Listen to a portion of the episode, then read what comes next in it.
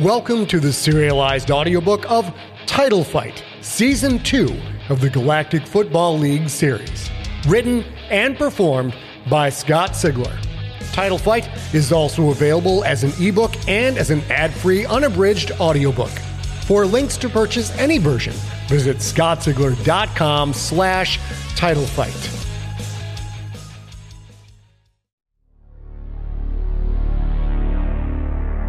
Round 2 The Heretic versus Brokaw the Razor Barbed. What were you last time? Untrained. What are you now? Trained. What were you last time? Untrained. And what are you now? Trained. Marcus drilled the mantra into Chiyal's head with all the subtlety of a rusty corkscrew, over and over again, relentlessly. The older fighter turned manager paced up and down the corridor, scarred hands clasped behind his back. He wore the same blood red satin ring jacket that he'd worn back in his days of chasing the title. Diablo lasered across the back and a pair of smoking satanic eyes under it. But the tunic underneath the jacket was emblazoned with the name The Heretic. Kai braced himself against the wall, head lowered, eyes closed. The Clar brothers buzzed around him, performing last minute prep on the heretic's tricked out wetware. Georgie Clar checked the stability of the radiant shielding that protected Kai's neural implants, while Bennett Clar, a handheld monitor jacked into one of the dozen ports embedded in Chiyal's flesh, downloaded diagnostic information from his body's electrical system. It's time, Marcus finally growled. Kai stepped away from the wall as the Clars disengaged their equipment. The noise beyond the huge steel door at the end of the service tunnel was dampened, but Kai knew it would be deafening in a few seconds. That didn't faze him. Nothing did. He was trained. He was ready. His moment was coming soon. Together, they all mounted a steel conveyor sled. It hovered on an invisible field of electromagnetism, carrying the foursome out of the service tunnel, into the arena, and to one of the corner thrones that sat poised above opposite sides of the octagon below. Countless thousands waited to greet the heretic, some with boos, many with fanatical cheers. Chiyal's blonde hair was shaved to resemble a Mohawk warrior from ancient Earth, and he'd painted inverted crosses on the sides of his head. The same symbol decorated the hard composite spaulder he wore over his left shoulder, as well as the thick codpiece secured to his regulation shorts. As the challenger, Chiyal's corner throne lowered first. The announcer called him in, introducing him as the pride of the purest nation. Funny. That might have been true once, but not anymore. At least not the pride of the church. His corner throne touched down. Kai stood, his bare feet touching the canvas that was still a bit damp with blood from the undercard. The announcer started calling out the name of the champion Brokaw the Razor Barbed. But even the high tech sound system couldn't overpower the screams of the audience. Chiyal watched Brokaw's corner throne descend, spotlights tracking it all the way. It's time, Marcus growled in his ear. They won't even see you coming, kid. Kai said nothing, but the words triggered flash bombs of memory in the back of his mind. Marcus's voice, the Clar brothers' voices, the announcer introducing his opponent, the fans, they all faded into the background. Kai closed his eyes against the bright, flashing lights of the arena. He closed his eyes and remembered. Remembered the day. The day. The day, as Kai had come to think of it, began with his very first glimpse of Buddha City Station. He recalled every detail of what followed with clarity normally reserved for the first time a girl kisses you, but that single image remained the most vivid. The Crusaders' frigate was on approach above Allah. Kai stood before one of the starboard viewing ports in the blue tunic with its Crucible X symbol that all Purist Nation fighters wore. Beneath him, Allah rolled in seemingly endless shadow. Then the sun broke and he saw it Buddha City Station, rising over the southern hemisphere of the planet, its alloy edges burning with solar light.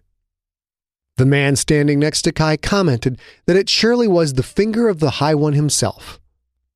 Kai said the High One could kiss his ass and went back to his cabin to take a nap. Back then, he didn't care about beauty, adventure, any of that esoteric crap. All he cared about, all he had ever cared about, was competition. The holy men might say he was destined to be a fighter. Later, Marcus would tell Kai that destiny just meant having the right game plan. Kai figured the truth was somewhere in between.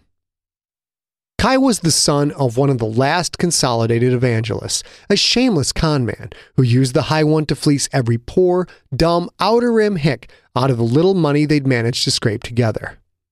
His father had named him Chiyal. That meant soldier in one of the old faith tongues. He did it so he could point to Kai during his revivals and call him the High One's little soldier. An idea struck the old man one day as he watched Kai wrestling with 40 pound quarry devils in the dirt field behind their home and breaking the vile creatures' necks with his bare hands. A new gimmick was born in the back of his father's brain, and the next weekend, the old man began using Kai's natural ability as a grappler in his act. He'd challenge any member of the congregation to tie up with his scrawny, 14 year old son in a gyroscopic grapple roll rig that simulated zero G. At first, the old man fixed the fights, using plants or tampering with the gyrospheres, but it soon became clear that none of that was necessary. Kai was a monster. It didn't matter how old, how big, how skilled, nobody could outroll or outwrestle him. And while his father ranted and raved about the strength of the High One imbued in his little soldier, all the while having his acolytes circulate among the crowd, running side action on the matches and giving out sucker odds, Kai created his own world inside that gyroscopic sphere. He didn't care about the ministry or about the church. He hated his father and everyone like him. Combat was Kai's calling. He began working every day to make his striking skills match his power as a grapple roller. Even before his first wetware implant years later, Kai possessed unreal hand speed. He was a natural. The old man knew Kai was a gold mine on two legs, and it wasn't long before he took him out of the tent shows, twisting miners and freight loaders into abstract art, and started booking Kai in professional fights. When Chiyal was 18, the Crusaders promotion, the Purist Nation's premier combat league, offered his father a 20 fight contract for Kai. The terms amounted to indentured servitude, but Kai never cared about money either. It meant he'd escape his father's ministry. It meant he'd get to compete against the greatest fighters in the Purist Nation. It meant he'd get a chance to prove that he was the best.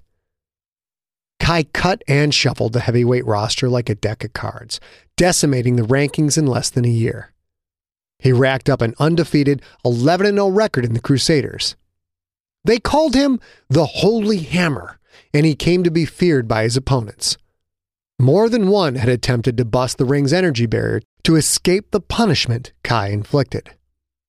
The day. Bob Laramie Memorial Arena, Buddha City Station.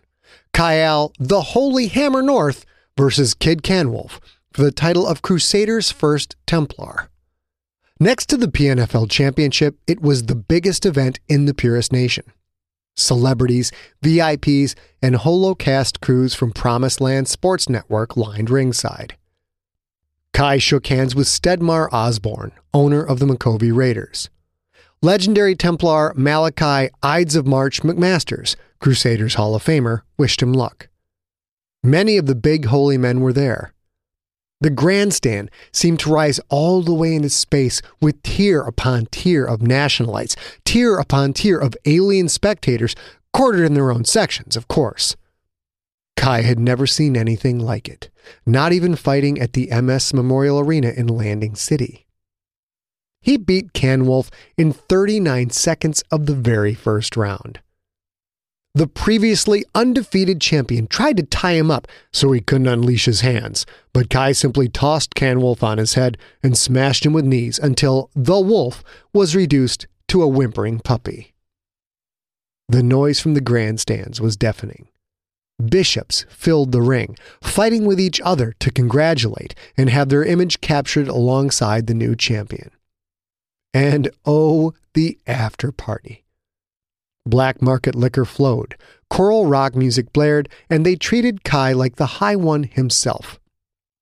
He was the best fighter in the galaxy. He had the title, and his father had lined up a trio of blue skinned beauties to rub them both down back at the hotel. He had arrived. But first, Kai wanted one last drink. He picked the bar at random, mostly because it was frothing over with alien races, still a new sight for Kai. The place erupted when he walked in. They'd all watched the Crusaders event Holocast live, and everyone, it seemed, wanted to congratulate the champ with backslaps and free drinks. But not the Quyth Warriors. There were three of them, all over six feet tall, their tough carapaces decorated with engravings and painted enamel designs, their species equivalent of tattoos. Their pedipalps extended from either side of the vertical mouths knotted with muscle. Kai didn't recognize Brokaw the Razor Barbed. And why would he? At that point in his life, Kai had no conception of fighting outside the Purist nation, and like all other organized sports within the church, no non humans were allowed to compete. Brokaw said something in the Quyth language that Kai immediately assumed was complimenting his fight. Until everyone in the bar who spoke Quyth started laughing. What'd he say about me? Kai asked the bartender, who seemed to be able to take drink orders in every tongue spoken in the place. Don't translate from Quyth real well, the gruff man told him. I guess the closest thing would be uh, schoolyard bully. Kai had received the same training as other children in school, or a version of it at least. They were all taught how to kill the so called satanic races. But those classes were conducted strictly in the abstract, no more than basic anatomy lessons. None of that training could have possibly prepared Kai for starting a bar brawl, not just with a Quyth warrior, but with a Quyth professional fighter. Kai could never have guessed how strong a Quyth's pedipalps really were until those two pinchers clamped down on the corners of his mouth and Kai couldn't break free. He tried to come over the top with punches, but Brokaw merely bent his pedipalps out and up and laughed as Kai's blows bounced off the thickly muscled appendages.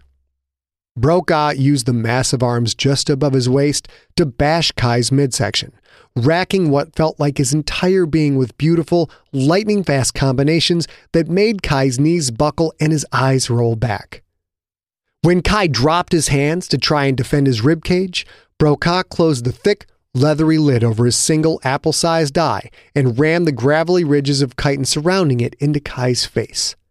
Kai's nose would require two rounds of surgery before it would resemble something even vaguely human again, but that was nothing compared to Brokaw's pedipalp hands tearing huge gashes up his cheeks, to the pain as those cheeks split clean through to leave Kai a grotesque clown smile. The Quyth warrior left him a crimson masked half corpse on the barroom floor. Until that night, Kai had never even been hurt in a fight, barely been tagged, let alone maimed. Brokaw wasn't laughing when he walked away.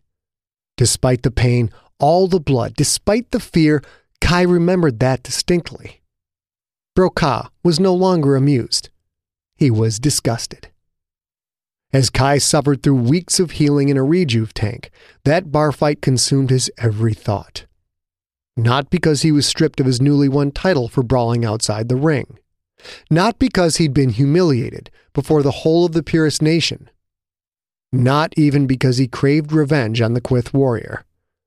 No, it was because on that night, before his run in with Brokaw, Kai had been convinced he was the best but he was nothing.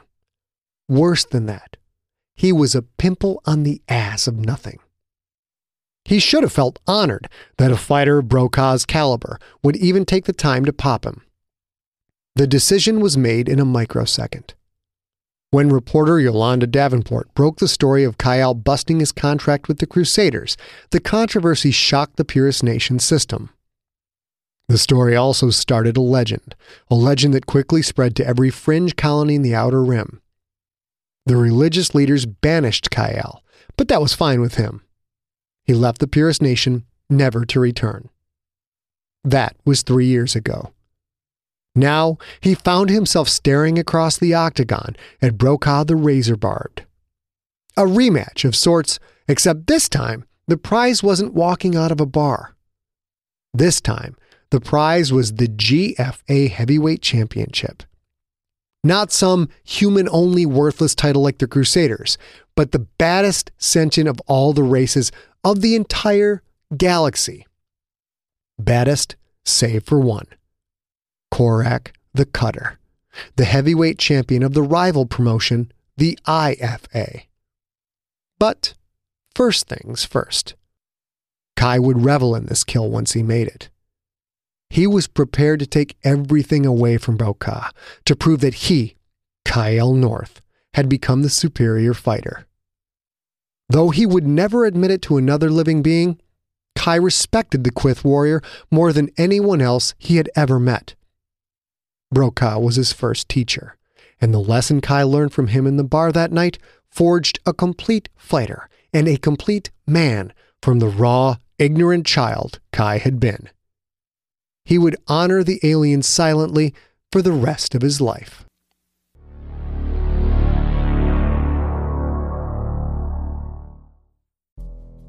In the climate ravaged world of 2072, the city of Pura stands as a miraculous green haven. Pura is a geoengineered paradise that protects its fortunate residents from the global catastrophes of heat domes, fires, floods, and droughts.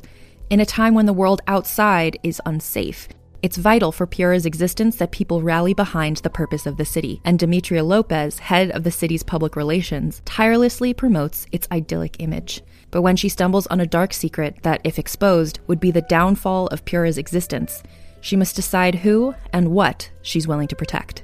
From Wondery, the makers of Academy and Doctor Death, The Last City stars actors Rhea Seehorn, Jeannie Tirado, and Maury Sterling follow The Last City on the Wondery app or wherever you get your podcasts. You can binge all episodes of The Last City early and ad-free right now by joining Wondery Plus.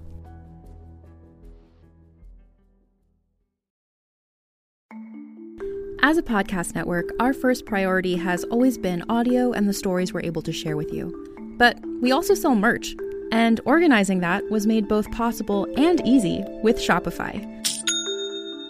Shopify is the global commerce platform that helps you sell and grow at every stage of your business, from the launch your online shop stage all the way to the did we just hit a million orders stage. Whether you're selling scented soap or offering outdoor outfits, Shopify helps you sell everywhere. They have an all in one e commerce platform and in person POS system, so wherever and whatever you're selling, Shopify's got you covered. With the internet's best converting checkout, 36% better on average compared to other leading commerce platforms, Shopify helps you turn browsers into buyers. Shopify has allowed us to share something tangible with the podcast community we've built here, selling our beanies, sweatshirts, and mugs to fans of our shows without taking up too much time from all the other work we do to bring you even more great content. And it's not just us, Shopify powers 10% of all e commerce in the US. Shopify is also the global force behind Allbirds, Rothy's, and Brooklinen, and millions of other entrepreneurs of every size across 175 countries. Because businesses that grow, grow with Shopify. Sign up for a $1 per month trial period at shopify.com slash realm, all lowercase. Go to shopify.com slash R-E-A-L-M now to grow your business, no matter what stage you're in shopify.com slash realm.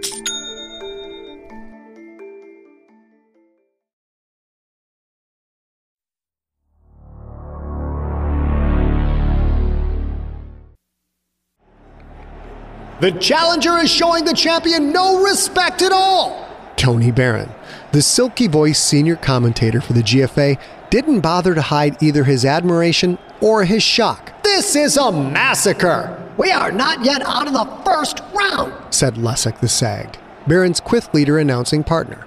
No one could have anticipated what we are seeing here tonight.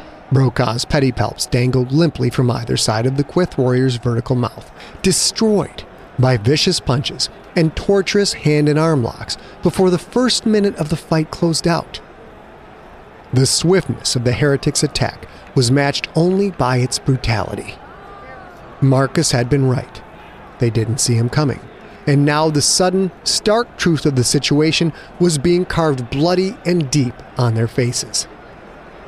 Brokaw the Razor Barbed, GFA heavyweight champion, was seconds away from losing his crown, perhaps his life, and everyone in the arena knew it. His vertical base had been destroyed, leaving the Quyth warrior wide open. Despite this, Brokaw wouldn't allow himself to be reduced to walking on all fours in front of his human challenger. And that was the last mistake Brokaw would ever make.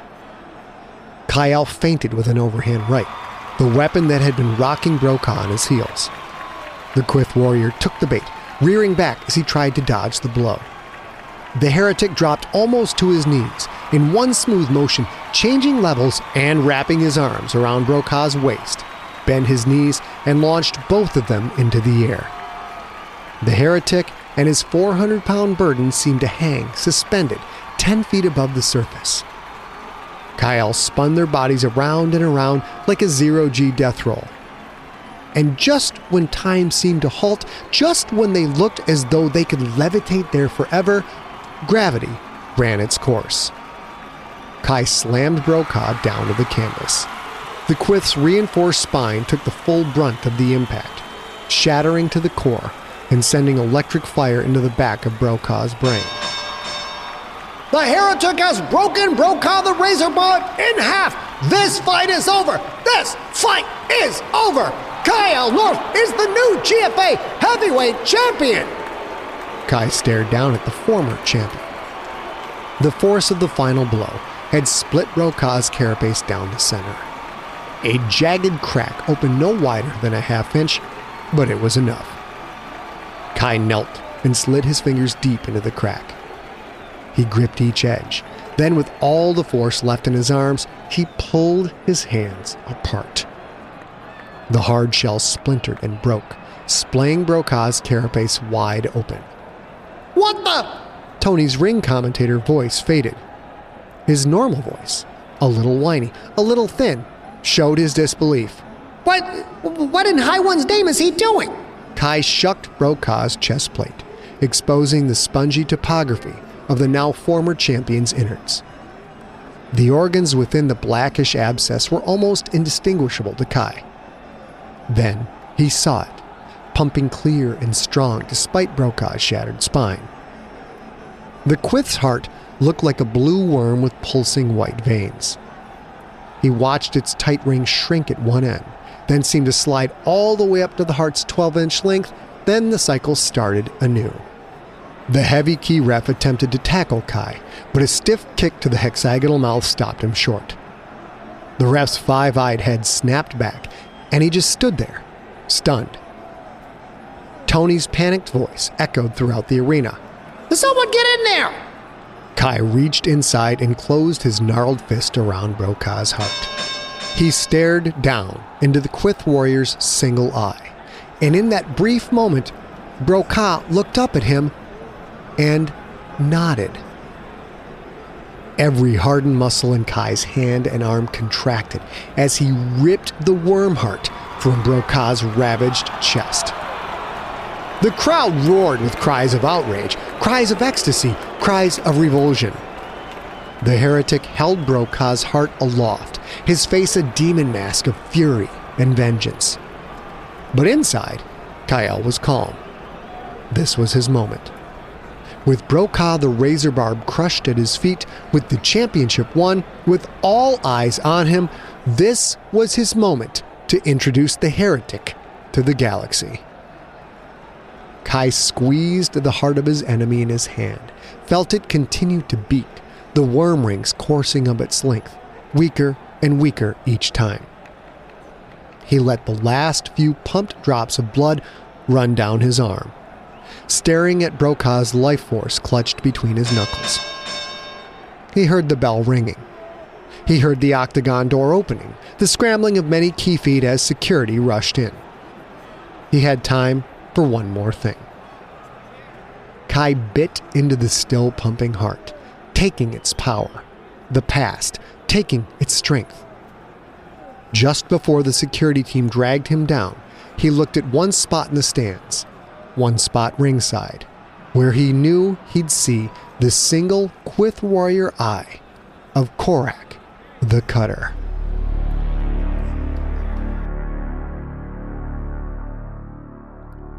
And our top story of tonight on the Battleverse Chiyal North goes berserk, defeating Brokaw the Razorbarb to win the GFA heavyweight title and then murdering Brokaw in the middle of the ring. I was there, folks. I was there, and it was barbaric. I have to disagree, Chick, said Masara the Observant. They are warriors, prepared to die every time they step into the octagon. Fighters get killed all the time. Not like that, Masara. Brokaw was down, defeated. It was over. That's not a fight related death. That's murder. He probably would have died anyway. But we don't know that, Chick said. Doctors were ringside, and that's not the way the GFA works. Well, that's how a Quyth warrior works, Chick. Believe it or not, that's how Brokaw would have wanted it. He died in the ring. It's murder to kill a defeated fighter. It doesn't matter what race it is. Race completely matters, Masara said. I wouldn't expect humans to understand. Well, all of you except for the heretic. There's one human who seems to know exactly how things should be. His massive, six foot nine inch frame reclining on the bio rack, his neck and cranium tightly secured in a metallic harness, Kai watched the meaningless debate between Masara the Observant and Chick McGee play out. He all but ignored Georgie Clark working on his head and Bennett Clark's efforts to graft new skin on his knuckles. A small split screen was situated in the corner of the full length diagnostic holo projected above the bio rack. The rest of the holo was filled with a transparent image outlining every electrical system and hard augment in Kai's body. The commentators, the diagnostics, he watched all of it with only moderate attention. What really held his focus was the black strip at the bottom of the holodisplay, the one that gave running commentary on a closed door meeting of the GFA Commission. That strip would tell him if he was still the champ or if the commissioners had yanked his title. He flicked his eyes to the upper left corner, changing the channel while leaving the black strip at the bottom. He scanned the news channels ESPN, GNN. He was the talk of the universe. Many were saying that Kai was the undisputed champion of the galaxy, while others insisted that Brokaw was over the hill, and the victory proved nothing. Some called for a permanent ban on both the Galactic Fighting Association and its rival promotion, the Intergalactic Fighting Association, calling the sport of unlimited mixed martial arts barbaric, primitive. As if they knew. Kai, Korak, Brokaw, their brothers in arms. They were the real mark of civilization. Both MMA promotions made too damn much money to be shut down by anything other than the Creterakian overlords. As long as all fighter mods were accurately reported and the fighters were tracked with embedded locators, the bats didn't seem to care. Above the head harness, Georgie Clark peeled the protective sac that cradled Kai's brain. Kai could hear the wet, static cling sound of the membranous layer being stripped away, even though he couldn't feel it. Georgie had shut down his pain and pressure systems to do the maintenance. I told you to watch your hand speed, Georgie said. He wore a Medusa glove with thread thin electrodes squirming from each fingertip. With a deft touch, Georgie introduced the end of each snake like trode into Kai's gray matter. We spec your hurricane attack at 5.2 before the fight. You were working your fists at a factor of 9.6 at the end there. Even these digital accents can't handle that kind of signal output. You fried three dozen of the things and burned up one of your terminals. If it wasn't for your backup system, you'd be brain dead, drooling like a rag doll right now. Not to mention the tissue damage that forced me to laze the top of your damn skull off to fix. Kai stopped at ESPN. They were replaying Kai's hurricane hooks on Brokaw's extremities. The punching flurry was one of his trademark attacks, and the faster he worked his hands, the louder the crowd exploded. You gotta give the people what they want, Georgie, Kai said, with his customary casualness. Stick a mic in his face or point a holo recorder at him, and he was electric. He was the heretic. He mesmerized and infuriated with his words and his personality. But in private, Kai was a walking flatline. Nothing mattered to him other than the training, the fights, and the crowd. Lay off the champ, Bennett said. Do you ever back off? Why don't you climb off the rag and let the man bask in the glory for a minute or two? Bennett worked the flesh melder along Kai's adamantium reinforced knuckles. The hurricane hooks had stripped much of the flesh away, another reason to go easy on the speed. You're a jerk, Georgie said. When you got three separate neurological doctorates, you can tell me what to do. Until then, you're a shucking glorified orthopedic surgeon and you should know your place. Bite me, Bennett said. I got to repair all the muscles he tore up in his shoulders with that last power bomb. That's just what you do when your guy just won the belt, and that's why you don't hear me bitching. The Klar brothers were the best tandem combat wetware techs in the League of Planets, but they argued like an old married couple. It never disturbed Kai, however. But then, very little did. Another, much more ragged voice joined the conversation from across the room. I just heard from Brokaw's people, Marcus said as he entered the bio chamber. They congratulate you on your honorable defeat of their fighter and respectfully ask that you return the remains of his heart once they have passed through your system. Something about Quyth burial rituals. Brokaw's heart.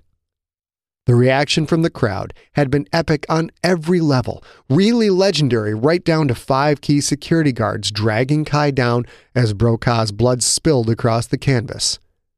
But Kai almost regretted it now, just as he almost regretted Brokaw's death at his hands. Kai didn't have the prejudices most humans harbored against the so called satanic races. Growing up with the father he had, Kai realized early in life that most of what a holy man said was pure crap. And the Quyth fighter had earned more than his respect. He had changed Kai's life, made him better, made him a man. Shuck him, Kai said. It's my trophy. What are you going to do? Marcus asked. Pick the pieces out of your crap and have them cast in gold? The corner of Kai's mouth formed an almost imperceptible grin at the older man. It was from Marcus that Kai took the heretic persona. Marcus Diablo, his longtime coach and trainer. Marcus Diablo, the greatest champion that never was. Marcus Diablo, who'd come close several times in his career, but just couldn't seem to put it all together when the title was on the line. Kai liked him because he was a church outcast. He was banished from the Purist nation like the devil, and he fought like one too. Marcus glanced briefly at the ESPN holocast. The image showed Brokaw's early first round attempt at a wristlock submission. I thought he had you with that. Looked like it was in deep. Nah, Kai said. I was just playing with him. Right, Bennett said. That's why I just fused the three broken bones there? Kai said nothing, which, considering his current position, was the closest he could come to shrugging nonchalantly. He hadn't been playing with Brokaw at all. In fact, it had been one of the scariest shucking moments in Kai's career. He had flashed back to that bar fight, to the kind of pain Brokaw could dish out, and had wondered, just for a second, if Brokaw was going to hand out a repeat performance. Those fears hadn't lasted. The game plan had been too perfect, the training too perfect. A broken wrist didn't matter if you took your opponent out in the first round. How's his knee? Marcus asked the younger Klar brother. Well, Bennett said, he managed to crack the diamond plate, and the hydraulics in his calf are shot to hell, but it doesn't really matter. I was going to take all of it out after this fight anyway. He doesn't need the weight slowing him down. Yeah, he's already slow enough, Marcus said, looking at Kai. Shuck yourself, old man. The only problem, Bennett continued, is that when the hydraulics crapped out, it sent a power surge to the control servos in his joints. I'm probably going to have to rewire the whole setup. Worth it, Kai said. Strategy won that fight, kid, Marcus told him. Not fancy hardware or flashy banging. They, they helped. helped, the Klar brothers said in unison, one of the rare occasions upon which they agreed. Kai didn't say anything. Instead, he picked up the top of his skull from where it rested in a steel basin beside the bio rack. His blond mohawk had been shaved into another basin next to it. Kai's fingertip traced the faint lines that spider webbed the interior of his skull, remnants of cracks long since healed. The jumping attack of a Sklorno fighter had smashed it to bits. That was Kai's first professional match against a non human. He almost laughed now when he thought about what a complete disaster that had been. After the Sklorno hellstormed his crown from 20 feet in the air and fractured his skull, Kai went down. The Sklorno took to the air again with every intention of sending Kai to meet the High One. But at the last second, Kai upkicked. It was the worst possible defensive move he could have made, as the Sklorno broke both of his legs in half a dozen places, but it saved his life. Thankfully, his corner threw in the towel a second later. That was before Marcus. Ah, uh, shock me, Kai, Georgie said. I'm going to have to scoop out your whole damn brain to fix this. Whine, whine, whine, his brother taunted. Will both you shut up for a minute? Kai was suddenly focused on the holo screen. On Battleverse, they were replaying his post fight interview. The interviewer asked him how it felt to be the new GFA champion, and in the same breath asked if Kai thought the commission would strip him of the title. The heretic had answered as only he could. Crowns don't make kings, his own face said in the holo tank, and titles don't make champions. There's only one fighter left in the Versailles I have to meet in this ring to prove that the heretic reigns supreme. My challenge is to Korak the Cutter. But there's wide speculation he's retiring, the commentator said. Shouldn't you be more focused on whether or not you'll keep your GFA title, not trying to unify the belts? I don't care about the belts, the Holo Heretic said. If Korak has anything under that turtle shell besides slowly rotting meat, he'll accept my challenge. He's not undefeated. Not really. Not while I'm standing right here. If he retires without fighting me, then his record has one loss. A loss that brings disgrace on all his worthless, satanic people. The screen vanished. Marcus had turned it off. Why do you say that crap? You don't even believe what you're saying. If it gets him in the ring, it doesn't matter what I believe. Bennett stood, brushing his hands off in his familiar all done motion. You think Korak will accept? No, Kai said. A part of him has to know what'll happen if he does. You saw the Wheeler fight. Korak barely got out of that alive, and he knows it. He's finished. Besides, the IFA and the GFA will never let it happen. Whoever champion loses the fight loses face for that promotion. No one night payday is worth that to them. That's why they don't cross promote fights. You never know, kid, Marcus said in a way that made Kai think the old man did know and just wasn't telling him. My pops always said, be careful what you wish for. Yeah? Well, mine said I'd burn in the 13 lakes of fire if I didn't follow the scriptures. Your point being? Fathers lie. Maybe, Marcus said. But coaches don't. Korak didn't get where he is by being stupid. If you underestimate a 46 and 0 record, underestimate a warrior like that, even an old one, then I've taught you nothing. Kai couldn't turn his head. Marcus was a disembodied voice chattering nonsense. But that was Marcus's job, to chatter nonsense, to worry about things like that. Kai didn't worry. He could have beaten Korak in his prime, let alone the washed up old lobster that now crawled around the ring. And while Kai suspected the fight would never happen, he could always hope. Hope that Korak would take one more fight. Just one more.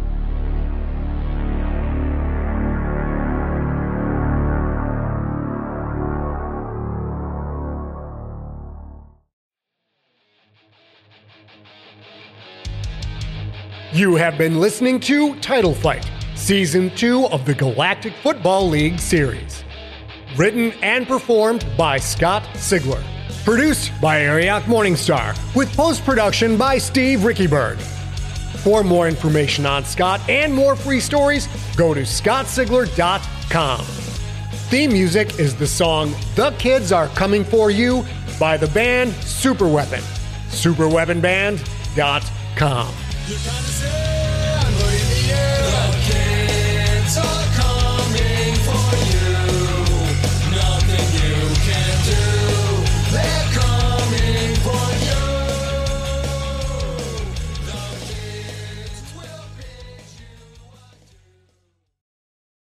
Hey there, this is Justin Bartha. I made a funny new podcast, King of the Egg Cream. It has the greatest cast in the history of podcasts with actors like Lewis Black, I'm torn by my feelings for two women. Bobby Cannavale, You can eat it, or if someone hits you, you can put it on your cut. Melanie Lynskey, I wonder what these marvelous things are that look just like boiled chicken feet. Jason Ritter, I can break things and pick locks and kill people. Michael Stuhlbarg, The whole point is to inspire people that they should make themselves better. Ari Graynor, No, don't whet its appetite. What are you, an idiot? me, Justin Bartha, That's not just any egg cream, that's a Lemke's special. and all narrated by the hilarious Richard Kind. This is the story of Harry Dalowitz and how he rose from nothing to become New York's King of the Egg Cream.